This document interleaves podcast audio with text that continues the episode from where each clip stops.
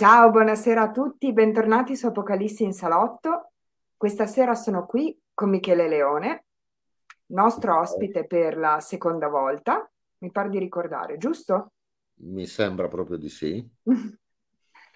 E prima di presentarlo vi invito come sempre ad accomodarvi sui vostri divani, sulle vostre cadreghe, prendervi il vostro bicchierino, tazzina, bicchiere di vino, quello che è, e ci vediamo fra esattamente un minuto e 25 mentre vi sedete con noi per la nostra sigla, per gentile concessione della Nera Cantoria. Facebook non bloccarmi, è nostra.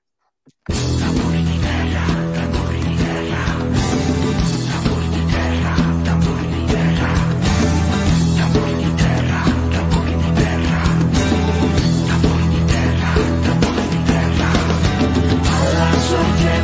terra.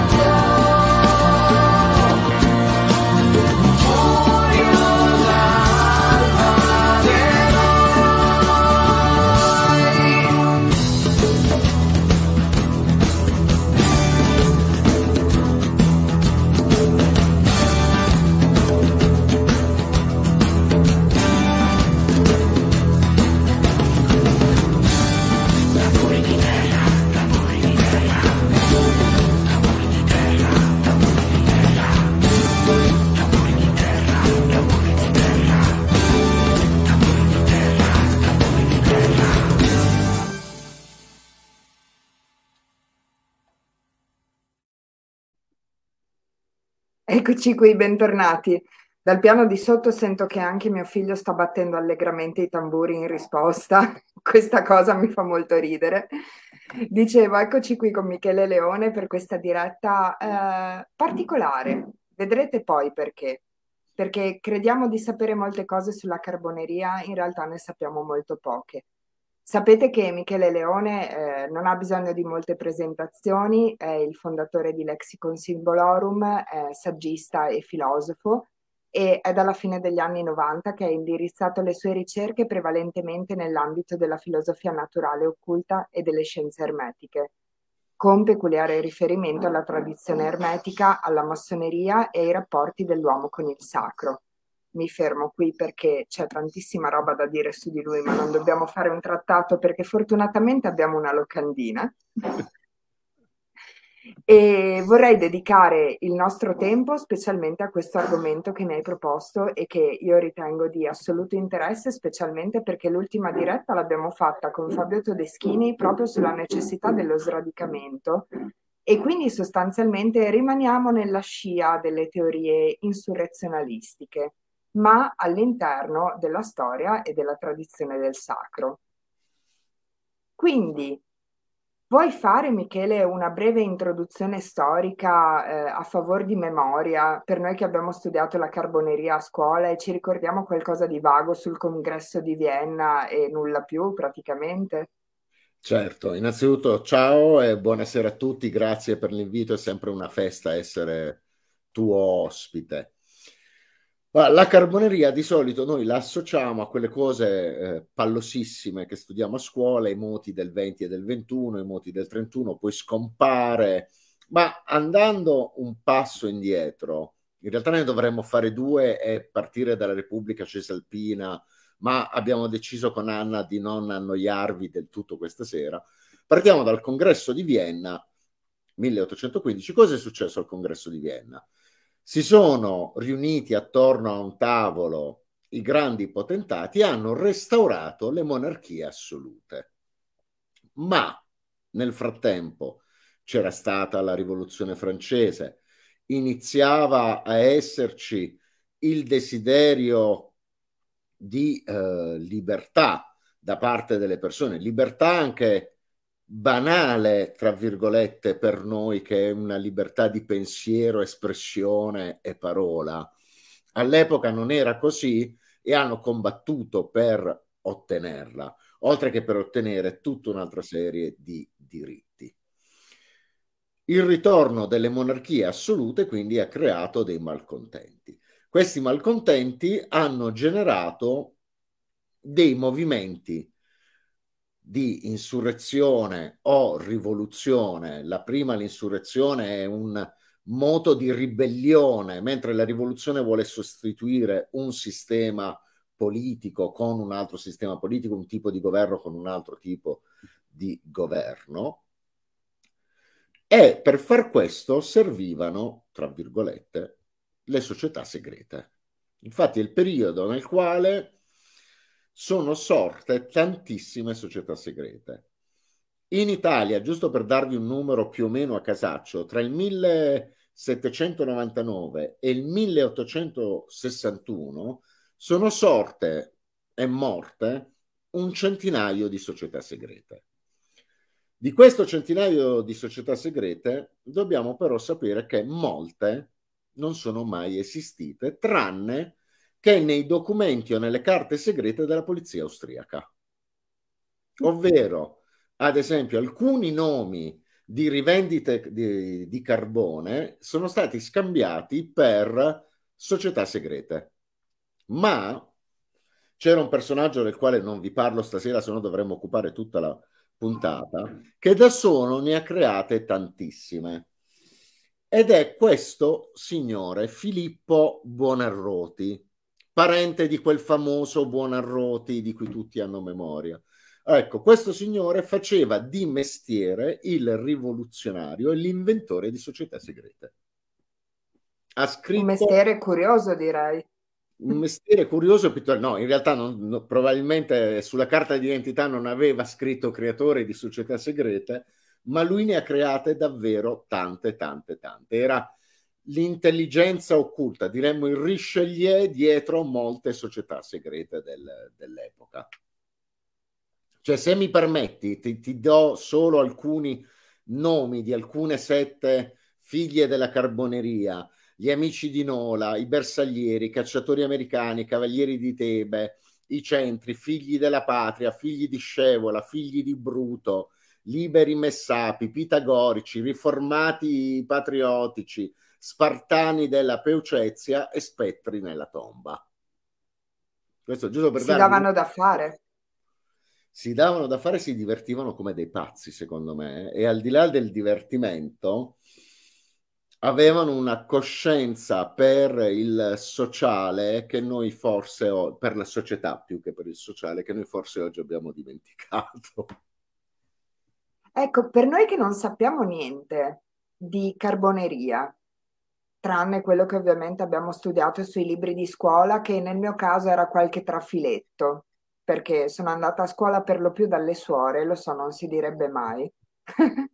Ma per noi che non sappiamo niente di carboneria, cosa si prefiggeva il movimento carbonaro? Si può chiamare movimento specialmente? movimento da certi punti di vista, io la chiamerei proprio la società segreta o la setta dei carbonari, come la chiamavano alcuni dobbiamo fare tutta una serie di premesse. La carboneria non era un organismo unitario. Se come ho sempre detto la massoneria non esiste perché esistono le massonerie, per la carboneria questo è valido all'ennesima potenza, perché spesso i carbonari di Napoli non parlavano con i carbonari di Torino e quelli di Torino non parlavano con quelli di Genova e così per tutta Europa. I carbonari, a seconda quindi delle filiazioni, si prefiggevano innanzitutto di eliminare la monarchia assoluta. Poi, per alcuni doveva esserci la Repubblica, per altri ci dovevano essere delle forme democratiche, per altri non doveva esserci più lo straniero in Italia, per altri ancora non doveva esserci o doveva esserci una monarchia costituzionale. E questo è stato un problema di tutto il risorgimento, ma non solo della carboneria, di tutti i movimenti rivoluzionari di tutte le società segrete. Dobbiamo aprire un'altra parentesi. Che tipo di società segreta è la carboneria? Perché di società segrete noi sappiamo che ne esistono i vari tipi, le criminali, le politiche, le iniziatiche e quant'altro. La carboneria è una società segreta sicuramente politica, ma anche iniziatica. Un aspetto che è stato poco indagato della carboneria è proprio quello iniziatico.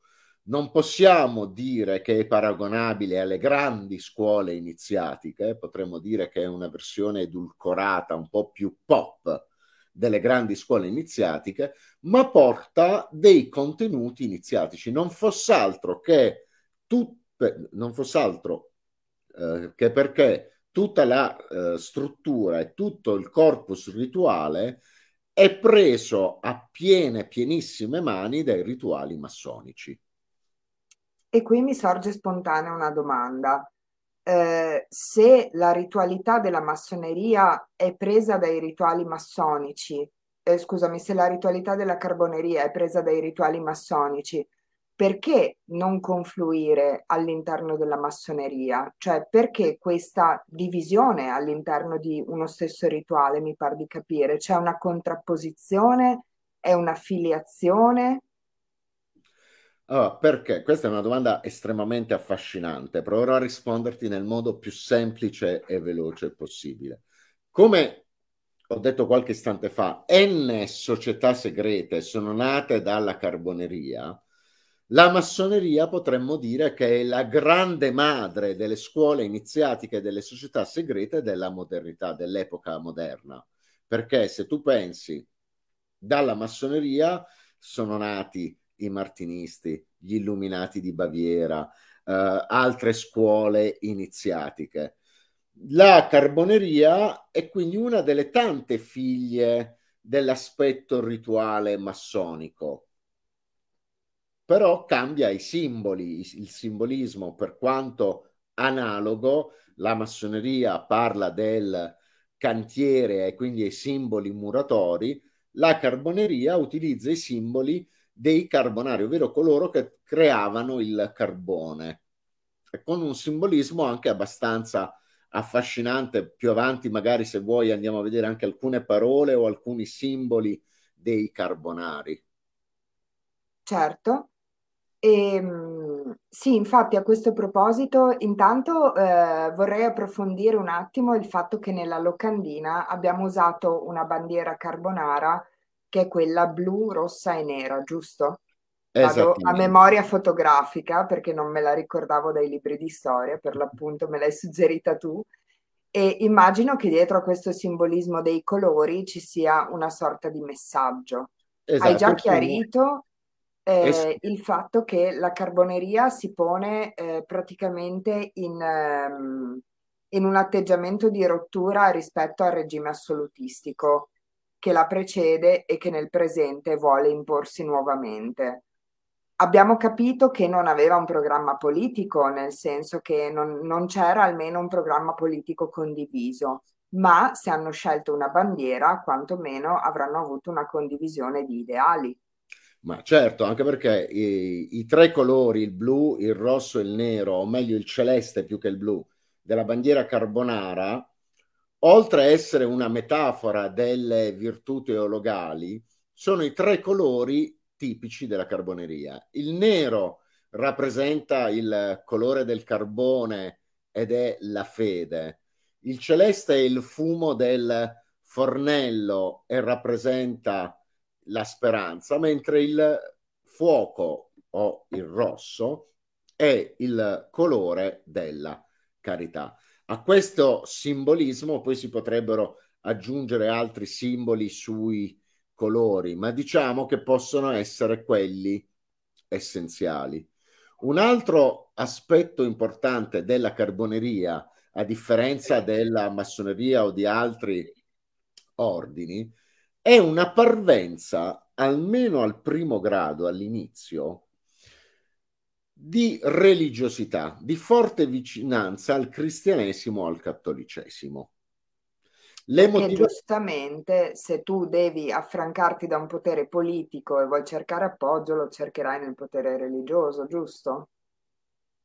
Nì, diciamo che è una grande, questo secondo me, eh, che sono nessuno, è soprattutto una grande copertura ed è un modo per avvicinare senza spaventare i profani. Uh, innanzitutto, come si entrava in carboneria?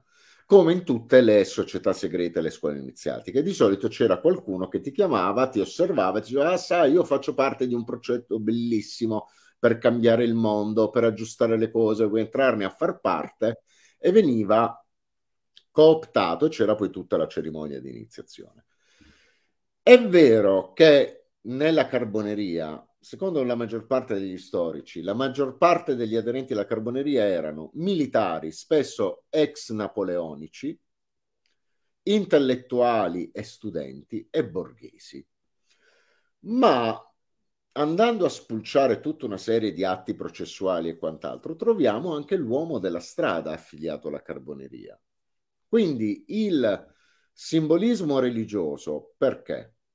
Perché se io arrivo e sono cresciuto in un paese cattolico, eh, e all'epoca il cattolicesimo era molto più pesante di quello che può essere oggi, trovo dei simboli a me affini e non mi spavento.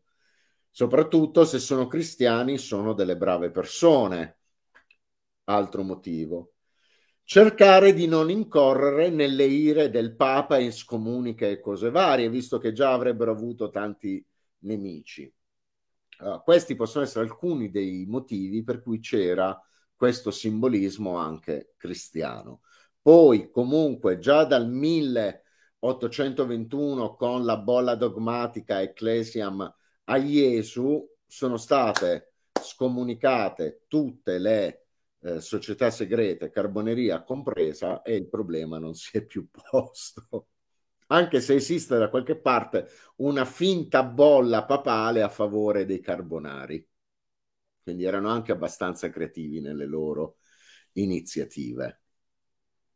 Beh, ti confesso, apro una minuscola parentesi tonda, in questo caso perché non ne aprirò altre, che questa è la stessa cosa, quella che tu hai appena esposto è la stessa cosa che io ho sempre pensato eh, dei riti dei primi gradi di certe scuole iniziatiche ermetiche e anche in realtà martiniste, come sappiamo, perché eh, la, la, rituaria dei primi gradi riferita ai salmi eh, è comune.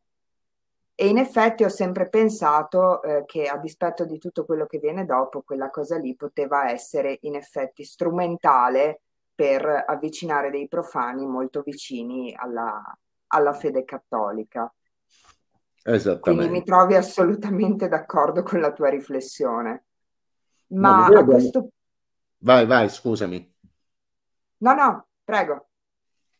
No, dicevo, poi dovremmo a- approfondire perché il problema della carboneria è che ha in realtà suscitato uno scarso interesse da parte degli studiosi, perché fino al primo Novecento c'è stato un certo quale interesse.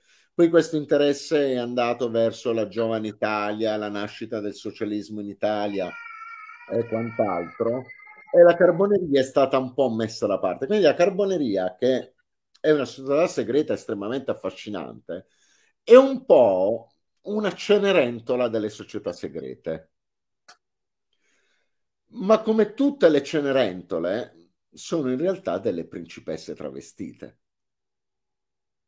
E quindi mh, mm, per me è una grande opportunità parlarne anche se in maniera leggera, disarticolata, volutamente a braccio, perché la carboneria può dare tutta una serie di input, soprattutto a chi si occupa degli argomenti che tratto io, che tratti tu con Apocalisse in salotto, per fare delle riflessioni, perché magari non si svela nessun segreto e non si trova nessun lapis eh, filosoforum, ma ci possono essere degli indizi. Ti faccio sorridere. C'è un'ipotesi secondo cui la carboneria sia stata fondata a Napoli dagli illuminati di Baviera. Quindi, eh, volendo giocare tra la storia e il mito, con la carboneria si può fare da certi punti di vista molto di più che con la massoneria o col club Bidelberg. Perché ci sono tutte, cioè Mazzini è stato, masso, è stato Carbonaro, uh, Silvio Pellico è stato Carbonaro, cioè tutta una serie di personaggi sono stati comunque affiliati alla carboneria. Addirittura c'era chi accusando il giovane Cavour, lo definiva, ma simpaticamente o polemicamente, sceglietela voi, un carbonaro, un giovane piccolo rivoluzionario. Anche perché poi su Cavour ci sarebbe molto da dire, che era molto meno l'uomo gelido che noi siamo soliti immaginare, ma giusto per dirne una, giocando in borsa a Parigi si è giocato l'equivalente di mezzo milione di euro e ha dovuto scrivere al papà, papà dobbiamo pagare mezzo milione di euro. Quindi per, per dirvi anche il personaggio... Personaggio maturo. chiusa la parentesi su Cavour. Molto divertente questo aneddoto. E, senti, volevo chiederti se a questo punto hai voglia di andare un pochino più a fondo sui simboli carbonari per farci entrare un pochino di più per quanto si può, chiaramente, visto che certo. che non certo. sveli i segreti di nessuno, sveliamo quelli dei carbonari. Allora, tanto per iniziare, com- come era composta la carboneria? Uno dice, entro in carboneria, quali erano i gradi? I gradi inizialmente della carboneria erano due l'apprendista e il maestro. Poi si è generato un terzo grado che era quello di gran maestro e secondo alcuni interpreti eh, nella sua evoluzione questi gradi sono arrivati a 10 perché comprendevano il cavaliere di, De- di Tebe, il discepolo, l'apostolo, l'evangelista, il patriarca, gli arcipatriarchi e il potentissimi arcipatriarchi. Insomma, secondo alcuni potrebbe essere accaduto quello che è successo poi con la massoneria degli alti gradi. Ma noi fermiamoci ad apprendista e maestro, anche perché Gran Maestro poi delle volte era l'equivalente del venerabile in una loggia, delle altre volte era un grado a sé stante, è davvero un gran caos. E se tu sei eh, favorevole, io più che parlarti così dei simboli, farei un, un esperimento. Vi leggerei una parte del, di un catechismo, di un rituale per l'apprendista Carbonaro e ve lo commenterei. Certo che sì. Non ve lo leggo tutto perché sennò sforiamo con i tempi e poi mi, mi bacchetti. Ma questo mi è prodomo perché poi vi voglio fare un esempio sul come nel vari passaggi di grado i simboli andavano ad assumere un significato diverso. Allora, prendendo i catechismi sono fatti ovviamente per domande e risposte. La prima uh, domanda è: siete voi buon cugino Carbonaro? La risposta è tale mi riconoscono i miei maestri dell'ordine e posso lavorare carboni con il loro consenso. La prima cosa che scopriamo è che i carbonari tra di loro non si chiamano fratelli, ma si chiamano buoni cugini. Quindi questa è la prima definizione. Mentre in quasi tutte le società segrete, le scuole iniziatiche, c'è questo discorso di fratellanza, i carbonari per distinguersi si chiamano buoni cugini. E se posso dire una cosa, a volte è meglio un buon cugino di un cattivo fratello. Questo è poco ma sicuro. Poi c'è una domanda abbastanza classica, soprattutto per chi ha vezzo alla massoneria. Perché avete voluto essere ricevuto tra i buoni cugini carbonari? Perché io ero nelle tenebre e bramava veder la luce. Ed ecco qui sempre questa discorso di essere nell'ignoranza e in qualche modo uscire dall'ignoranza. Poi cosa sia questa ignoranza può essere declinata a seconda dei vari contesti. Dove siete stato ricevuto? Su di un pannolino bianco in una baracca in una vendita perfetta. Ah, il pannolino in realtà è un panno di lino bianco perché noi dobbiamo anche abituarci a un linguaggio che è quello dell'Ottocento, che in realtà era un'altra lingua da certi punti di vista. Baracca e vendita. La baracca è il, potremmo dire, il luogo fisico dove si riuniscono i carbonari. La vendita è la loggia, l'equivalente massonico della loggia. Ti posso fare una domanda estemporanea prima che tu vada yes. avanti sulla yes. prima frase che hai letto? Perché stavo riflettendo in questo momento sul simbolismo del carbone. È effettivamente una corporazione, fra virgolette, oppure il carbone allude al fuoco?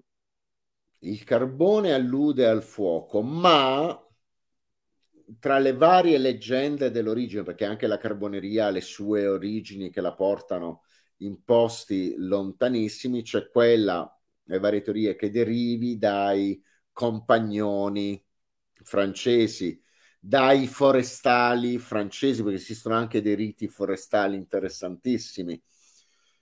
Noi non lo sappiamo, c'è chi la fa arrivare addirittura dall'Inghilterra per mezzo di un re e soprattutto eh, la carboneria ha anche un santo patrono, adesso che eh, me ne fai parlare, che è Sant'Eobaldo, sul quale non si è capito bene chi sia questo Sant'Eobaldo. Ci sono un paio di candidati in pole position, ma quale sia il Sant'Eobaldo preciso non eh, lo sappiamo. Il riferimento al fuoco è sicuramente importantissimo, al di là della corporazione essendo probabilmente stata scritta, eh, creata a tavolino la carboneria, io non penso che a differenza di altre scuole, prendiamo la massoneria che in qualche modo ha subito l'influenza ed è davvero erede delle corporazioni dei, carb- dei muratori, la carboneria secondo me è stata creata a tavolino. Possiamo non sapere da chi e quando di preciso, ma facendo tutta una serie di analisi nella seconda tardi tardi è nella seconda metà del Settecento, intorno al 1750 è stata costruita a tavolino. Perché troppi elementi, come sentirei da questo catechismo o leggendo i rituali, sono di ispirazione di qualcos'altro. Se fosse stata autentica, quindi fosse derivata da delle corporazioni, difficilmente ci sarebbero state tutte queste somiglianze. Ok, grazie per il chiarimento, vai a manetta avanti. Figurati. In che modo eravate messo? In che senso, in che modo eravate vestito? Ero decentemente vestito, ma bendato. Poi c'è tutta la parte della uh, ricezione, il catechismo continuo. Ma la vendita di carbone funziona l'ho detto, lo ripeto più volte, un po' come una loggia massonica, quindi c'è un presidente, ci sono degli oggetti rituali, ad esempio i carbonari hanno come oggetto rituale l'ascia, a differenza del maglietto del, dei massoni. L'ascia serve a dividere il bene dal male nel simbolismo carbonaro. Hanno l'acqua che rappresenta la purezza, il carbone che abbiamo detto, oltre a quello che abbiamo letto nella significato della bandiera può essere anche il sacrificio, hanno la corona di spine, hanno tutta una serie di simboli. Simboli estremamente affascinanti, ma che mutano. E vi faccio degli esempi. Prendiamo l'apprendista e il maestro, è lo stesso simbolo. Quindi vedete, questo serve anche per vedere come a differenza di altre società iniziatiche o società segrete, dove un simbolo significa sempre la stessa cosa, può cambiare una sfumatura, come in carboneria cambi completamente. In carboneria c'è la croce. Nel primo grado, quello di apprendente o apprendista, significa che non si perviene alla virtù se non dopo grandi travagli, ovvero dopo grandi sacrifici o lavori, ad esempio del nostro Gran Maestro che con la croce ci ha uniti a Dio. E se noi leggiamo questa cosa, diciamo, oh, sono delle brave persone. Guarda quali esempi illuminanti. Vediamo a un maestro carbonaro cosa viene insegnato. La croce deve servire per crocifiggere il tiranno che ci perseguita e che disturba le nostre sacre operazioni. Due mondi completamente diversi. Perfetto. Nel primo abbiamo la società segreta di stampo cristiano che vuole edificare l'uomo e farlo evolvere. Nel grado di maestro abbiamo eh, i, oggi li chiameremmo terroristi. Abbiamo quelli che vogliono fare le insurrezioni e le rivoluzioni ed è forte il tiranno. Tra le altre cose, se i carbonari tra di loro si chiamano eh, buoni cugini, i non carbonari sono i pagani e i nemici della carboneria sono i lupi. Quindi la frase, adesso banalmente, se nella foresta davanti alla baracca c'è un lupo, che potreste leggere tranquillamente, sappiamo che nel luogo dove ci incontriamo c'è un nemico, cioè vicino al luogo dove ci incontriamo c'è un nemico, fate attenzione. Può sembrare un sistema di crittografia facile, però se non si hanno le chiavi di accesso è anche difficile da comprendere. Ma veniamo alla corona di spine. All'apprendista viene spiegato, è proibito di formare pensieri contrari alla virtù dello Stato. Che bella cosa. Io, agente spesso della polizia austriaca, però questi tutto sommato non sono malaccio.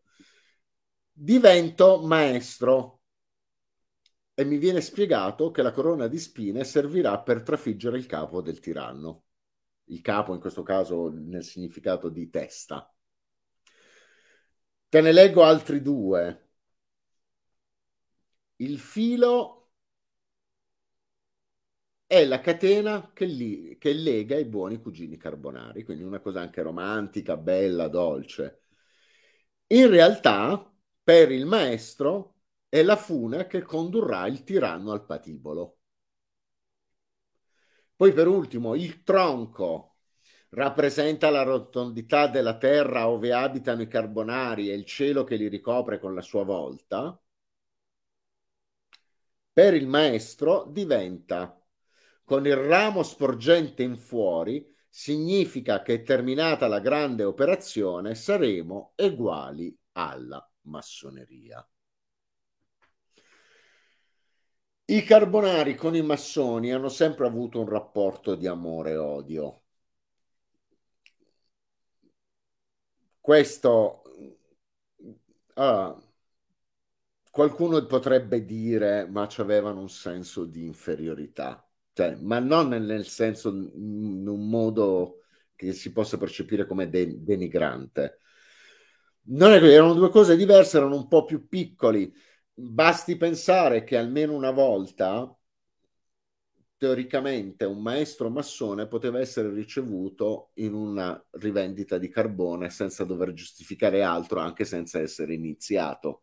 Quindi sì, c'era un riconoscere nella massoneria una specie di madre eh, eh spirituale, eh, operativa nel senso della ritualità.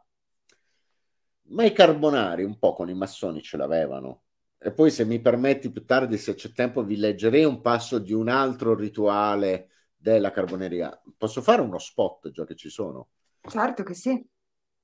Trovate in guida alle società segrete tutte le informazioni che volete sulla carboneria. Uh, Perché in effetti io ho letto eh, un po' di cose prima di fare questa diretta perché mi aveva affascinato il titolo e Michele mi ha svelato che fra le varie cose che ho letto, ovviamente non mi sono documentata solo su Wikipedia perché di solito non lo faccio, ma ho letto anche quella, e ho visto che tra le fonti di Wikipedia c'è proprio il tuo libro. Sì, un mio vecchio libro sulle società segrete. Mm-hmm. Uh, e per me è un grande privilegio comunque essere su Wikipedia, che, che se ne possa parlare male è sempre uno strumento utile per almeno iniziare una ricerca così al volo mentre sei fermo al semaforo. Di solito io non leggo mai le voci di Wikipedia fino in fondo, guardo un attimino, mm, poi approfondisco da altre parti, ma avevo notato come quella fosse abbastanza approfondita sulla carboneria. Poi ti ho visto all'interno delle note ho detto, ah, hai visto. Eh, sui simboli della carboneria si potrebbe dire ancora tanto perché sono importanti. È importante ricordare come i carbonari comunque, al di là dei simboli, dei rituali, mm, di quant'altro, abbiano insieme a tanti altri mm, rivoluzionari contribuito a fare un cambio di mentalità, abbiano aiutato l'Italia e l'Europa, perché noi pensiamo all'Italia, ma la carboneria era estesa in tutta Europa i movimenti rivoluzionari erano presenti in tutta Europa a costruire il mondo che noi viviamo, l'importanza delle società segrete. Oggi magari parliamo un po' meno di esoterismo rispetto al solito che si fa sul tuo canale, ma hanno aiutato a creare quelle idee di libertà, di inaliena- inalienabilità, di libero pensiero, a quei diritti fondamentali ai quali noi moderni rinunciamo spesso per tutta una serie di paure. Loro avevano molte più paure. Loro che sapevano che cos'era stare in uno stato assolutista e essere guidati da dei tiranni, gliene fregava ben poco alla fine di andare in galera o essere anche fucilati, impiccati, decapitati e quant'altro. Perché la partita da giocare era molto importante. Noi oggi diamo per scontato tutta una serie di cose con un'estrema facilità, ma la cosa che farebbe, secondo me, arrabbiare i rivoluzionari del 700 e 800 è che siamo disposti a rinunciare con estrema facilità a queste cose per paura, per qualunque cosa. Non voglio entrare nei dettagli perché dovrei aprire delle polemiche infinite e non ho eh, voglia, non è il luogo e il contesto, però spero una piccola riflessione. Cioè, questa era gente che comunque se veniva preso, veniva presa, c'era la prigione. Voi immaginate nello Stato pontificio cosa potesse accadere. Noi li abbiamo i documenti. E i carbonari, ma per dire carbonari, ma qualunque altro settario, ci hanno messo del loro e non erano solo Silvio Pellico e, e, e compagnia cantante. Poi loro sono stati più famosi, più bravi, cioè Mazzini, Garibaldi e va bene ma quello che almeno a me piace, io poi magari avrò delle piccole perversioni, la sera prima di andare a dormire leggevo, e ogni tanto leggo ancora, proce- gli atti dei processi della, co- contro i settari. Ma andare a vedere Pippo, nato il 13 febbraio, di mestiere calzolaio, Pluto panettiere, Paperino maestro. Tra le altre cose, maestro, noi oggi siamo abituati che nelle scuole elementari ci sono 32 maestre che fanno tante cose. Nel 1800 un maestro era l'unica figura spesso di cultura di un paesino. Sì, era un po' eh, l'alter ego del prete, se vogliamo. Esattamente, c'erano il maestro, il prete, il farmacista e il notaio, cioè quelli erano alla fine. Il maestro perché era importante. Poi noi non ci pensiamo perché siamo abituati sempre a tante cose. Ma parlare da una cattedra significa influenzare le future generazioni. E quindi se mi goccia dopo goccia significa portare avanti dei messaggi figurati un maestro Carbonaro che fastidio immenso che poteva dare al potere dell'epoca, uh. anche se di un piccolo paesino. Ma infatti una delle riflessioni che mi veniva in mente mentre parlavi era questa, cioè tu prima hai fatto una riflessione sul presente che secondo me ci sta molto bene eh, con i tempi di transizione che stiamo vivendo, non solo dal punto di vista politico-sociale, ma anche dal punto di vista astrologico. Ce ne parlerà Irene fra qualche settimana. E una delle riflessioni che mi viene è che non c'è vizio peggiore della tiepidezza, dell'essere tiepidi, lo dice anche l'Apocalisse.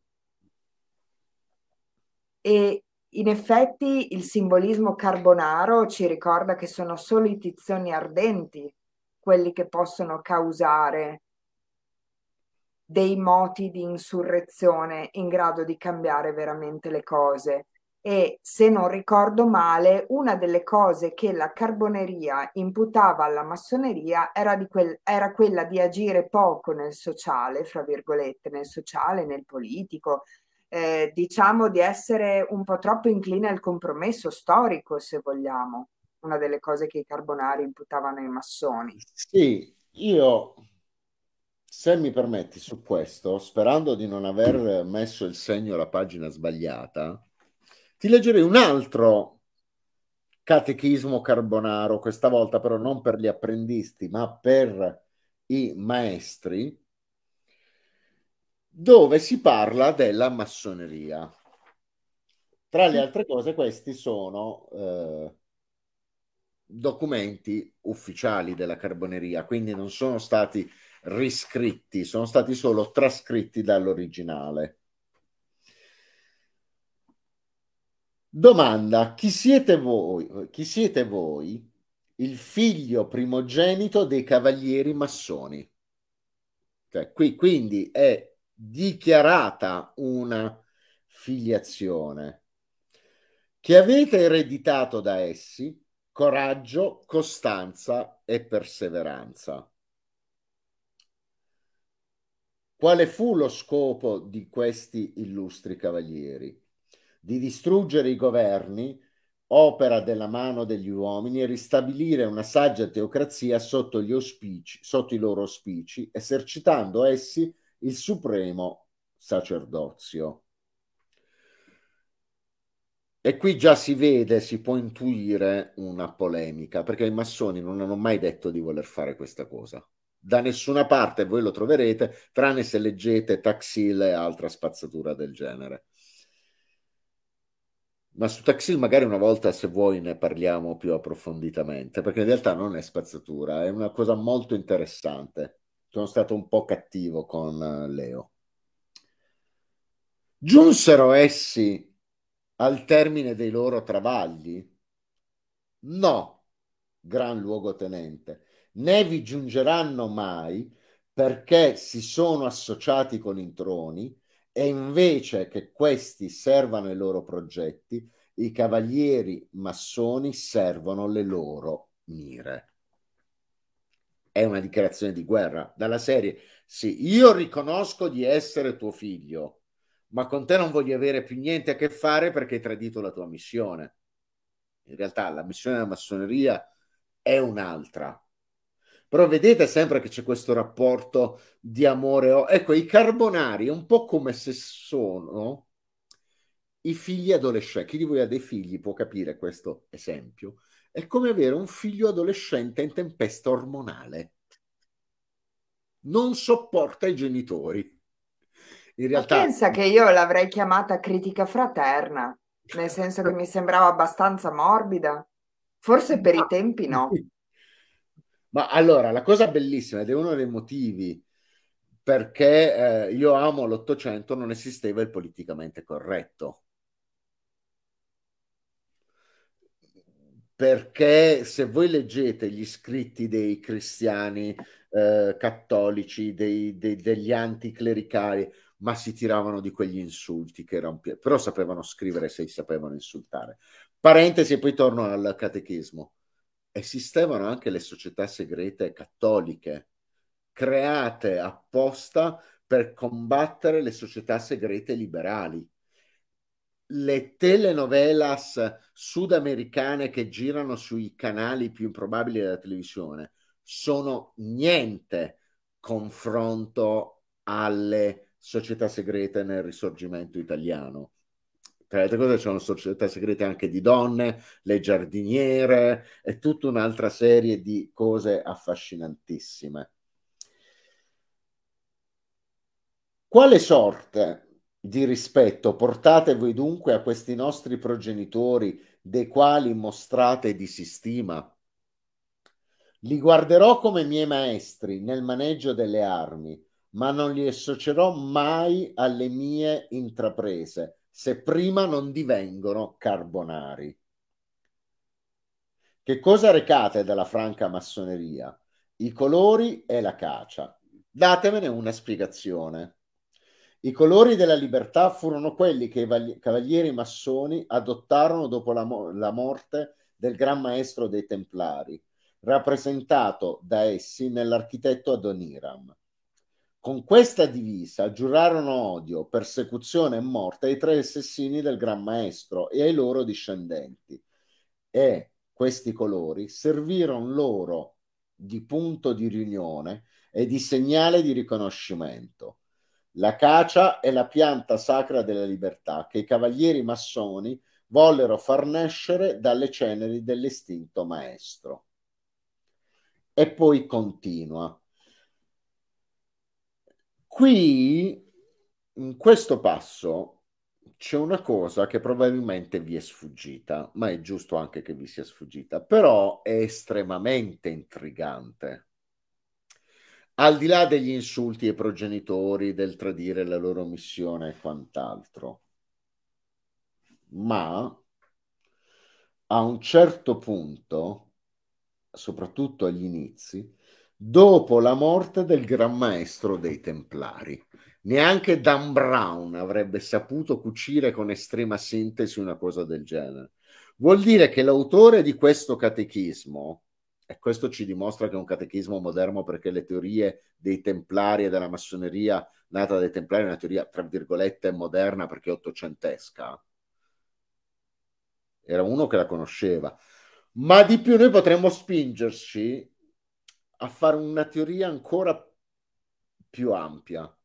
L'autore di questo catechismo conosceva il rito scozzese antico e accettato, e sapeva che il trentesimo grado del rito scozzese antico accettato, ovvero cavaliere Kadosh, era il grado, o è il grado, templare dello scozzesismo, nel quale attraverso uno psicodramma, una pantomima, un, un'azione rituale, si fanno tutta una serie di cose, tra cui abbattere i governi. Ovvio che in quel rituale è una metafora, non c'è un'azione vera, ma chi ha scritto questo rituale ha ben presente e ha costruito il suo attacco alla massoneria con una conoscenza profonda anche delle cose massoniche. Voi dite, Michele, ma tu la notte non hai niente da meglio da fare che andarti a vedere le singole parole? No, non ho di meglio da fare e quindi sono diventato vecchietto, quindi mi accontento di fare queste letture, queste ipotesi di notte. No, ma poi no. si evince che è proprio uno che ci è rimasto sotto al trentesimo. Anche. Poi gli domanda, e adesso che pretendete voi di fare?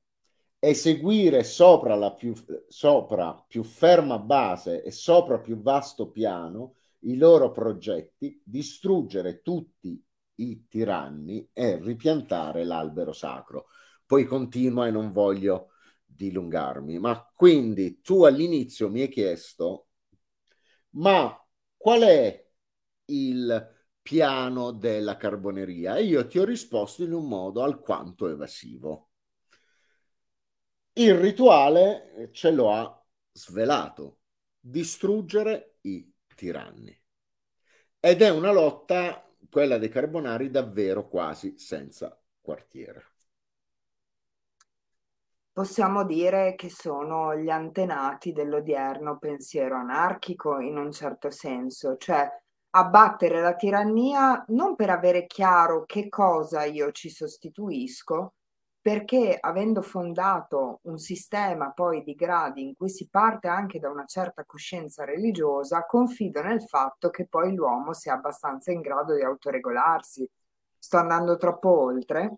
Ma allora qui dovremmo fare una puntata dopo. Mi stai stimolando su degli argomenti che a me piacciono tantissimo, che pochi sanno che a me piacciono tantissimo. E ti rispondo adesso apparentemente cambiando argomento. Se noi mettete Rai Storia, Focus Storia, Pippo Storia, troverete nazismo magico, nazismo magico 4, eh, fascismo magico, è tutto magico.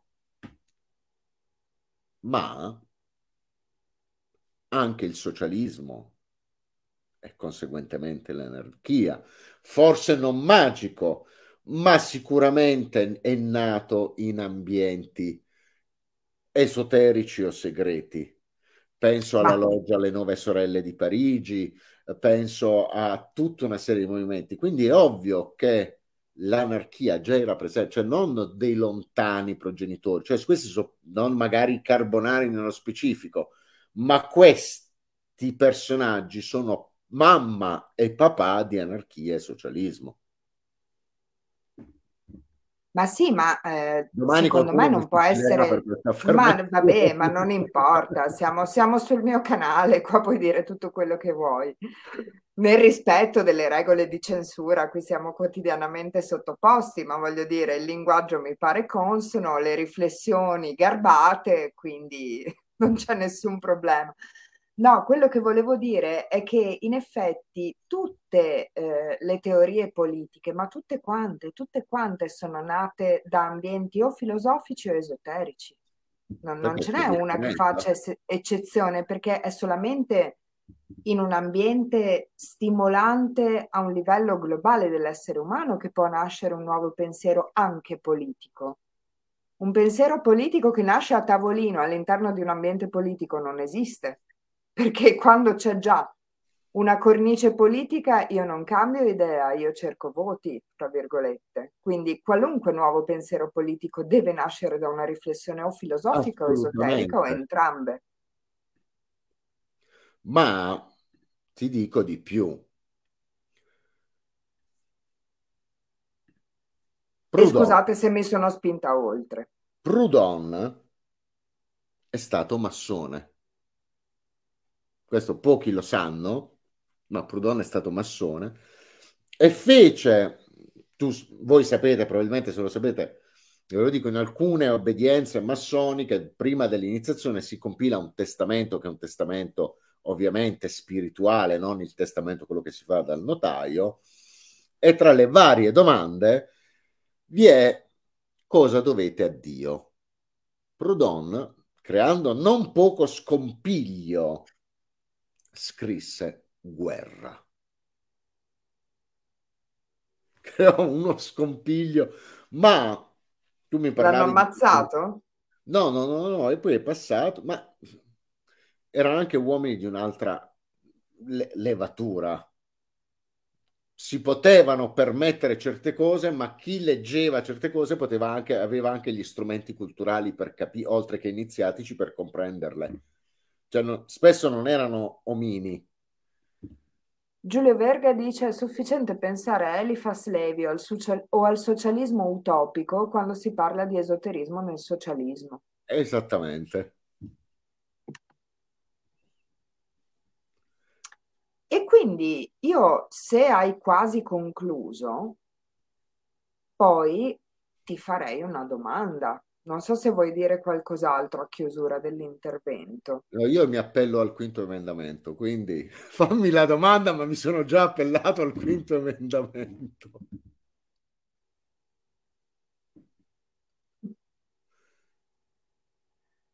Volevo chiederti, a tuo parere, eh, è una domanda che io faccio sempre alla fine delle dirette, quindi non è assolutamente niente di personale, niente che si riferisca a questa diretta in particolare, ma te la faccio lo stesso. A tuo parere, siccome abbiamo parlato di un argomento eh, che spazia dall'esoterismo alla storia, ma che comunque si riferisce a un passato, anche se non troppo remoto, che cosa possiamo trarre come insegnamento nel nostro presente dalla carboneria? Spinosissima, ma la faccio sempre questa domanda, quindi la faccio anche a te. Allora, well direbbero quelli che parlano inglese. Noi possiamo imparare a usare i social. Spiego. I carbonari, come tutti i rivoluzionari dell'Ottocento, e tutti coloro che avevano un'idea forte da portare avanti, utilizzavano giornali, volantini. Erano dei maestri, ovvero utilizzavano i mass media a loro disposizione, a loro vantaggio. Noi possiamo far arrivare un messaggio a qualunque persona nell'universo e ci divertiamo a mettere i gattini. Non perché io abbia qualcosa contro i gattini. Penso che la mia risposta sia sufficiente.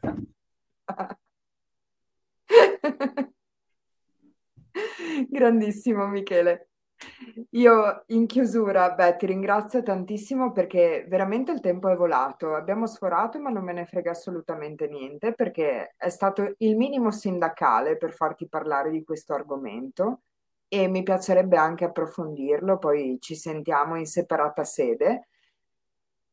E a questo punto io posso fare uno spoiler? È confermata la tua presenza? Se è dove penso io, direi di sì. Ok, allora io vi avviso che il 21 di maggio, che è una domenica, faremo un evento dal vivo all'Accademia Europea delle Arti che durerà dal pomeriggio fino a tarda sera, dal primo pomeriggio più o meno, metà pomeriggio, in cui, siccome il 21 di maggio è la festa della Sensa, cioè la festa dell'ascensione, e si celebra ancora lo sposalizio del mare a Venezia, che una volta avveniva tra il Doge e il mare, oggi è un rituale che permane in persona del sindaco, eh, dedicheremo una giornata intera a queste nozze sacre in questa cornice di una villa ottocentesca a Roncade, Treviso, poi vedrete l'evento perché fra poco lo metterò fuori nella pagina e all'interno di questo evento faremo anche un convegno sulle nozze sacre e su Venezia esoterica. Uno degli interventi sarà appunto quello di Michele Leone. Posso confermare anche almeno a grandi linee il titolo esatto, dell'intervento. sai che mi dai un titolo e poi parlo di quello che voglio, quindi conferma pure. Certamente. Michele Leone all'interno di questo convegno ci parlerà delle nozze chimiche, che è un argomento che ci sta assolutamente benissimo. Quindi venite a vederlo dal vivo perché varrà veramente la pena. Alcuni degli altri relatori ve li cito già, sono il professor Pietro Mander, Elena Righetto, che ci parlerà appunto nello specifico dello sposalizio del mare veneziano, mentre Pietro Mander delle nozze sacre nell'antica Mesopotamia, quindi le prime nozze sacre di cui si abbia notizia.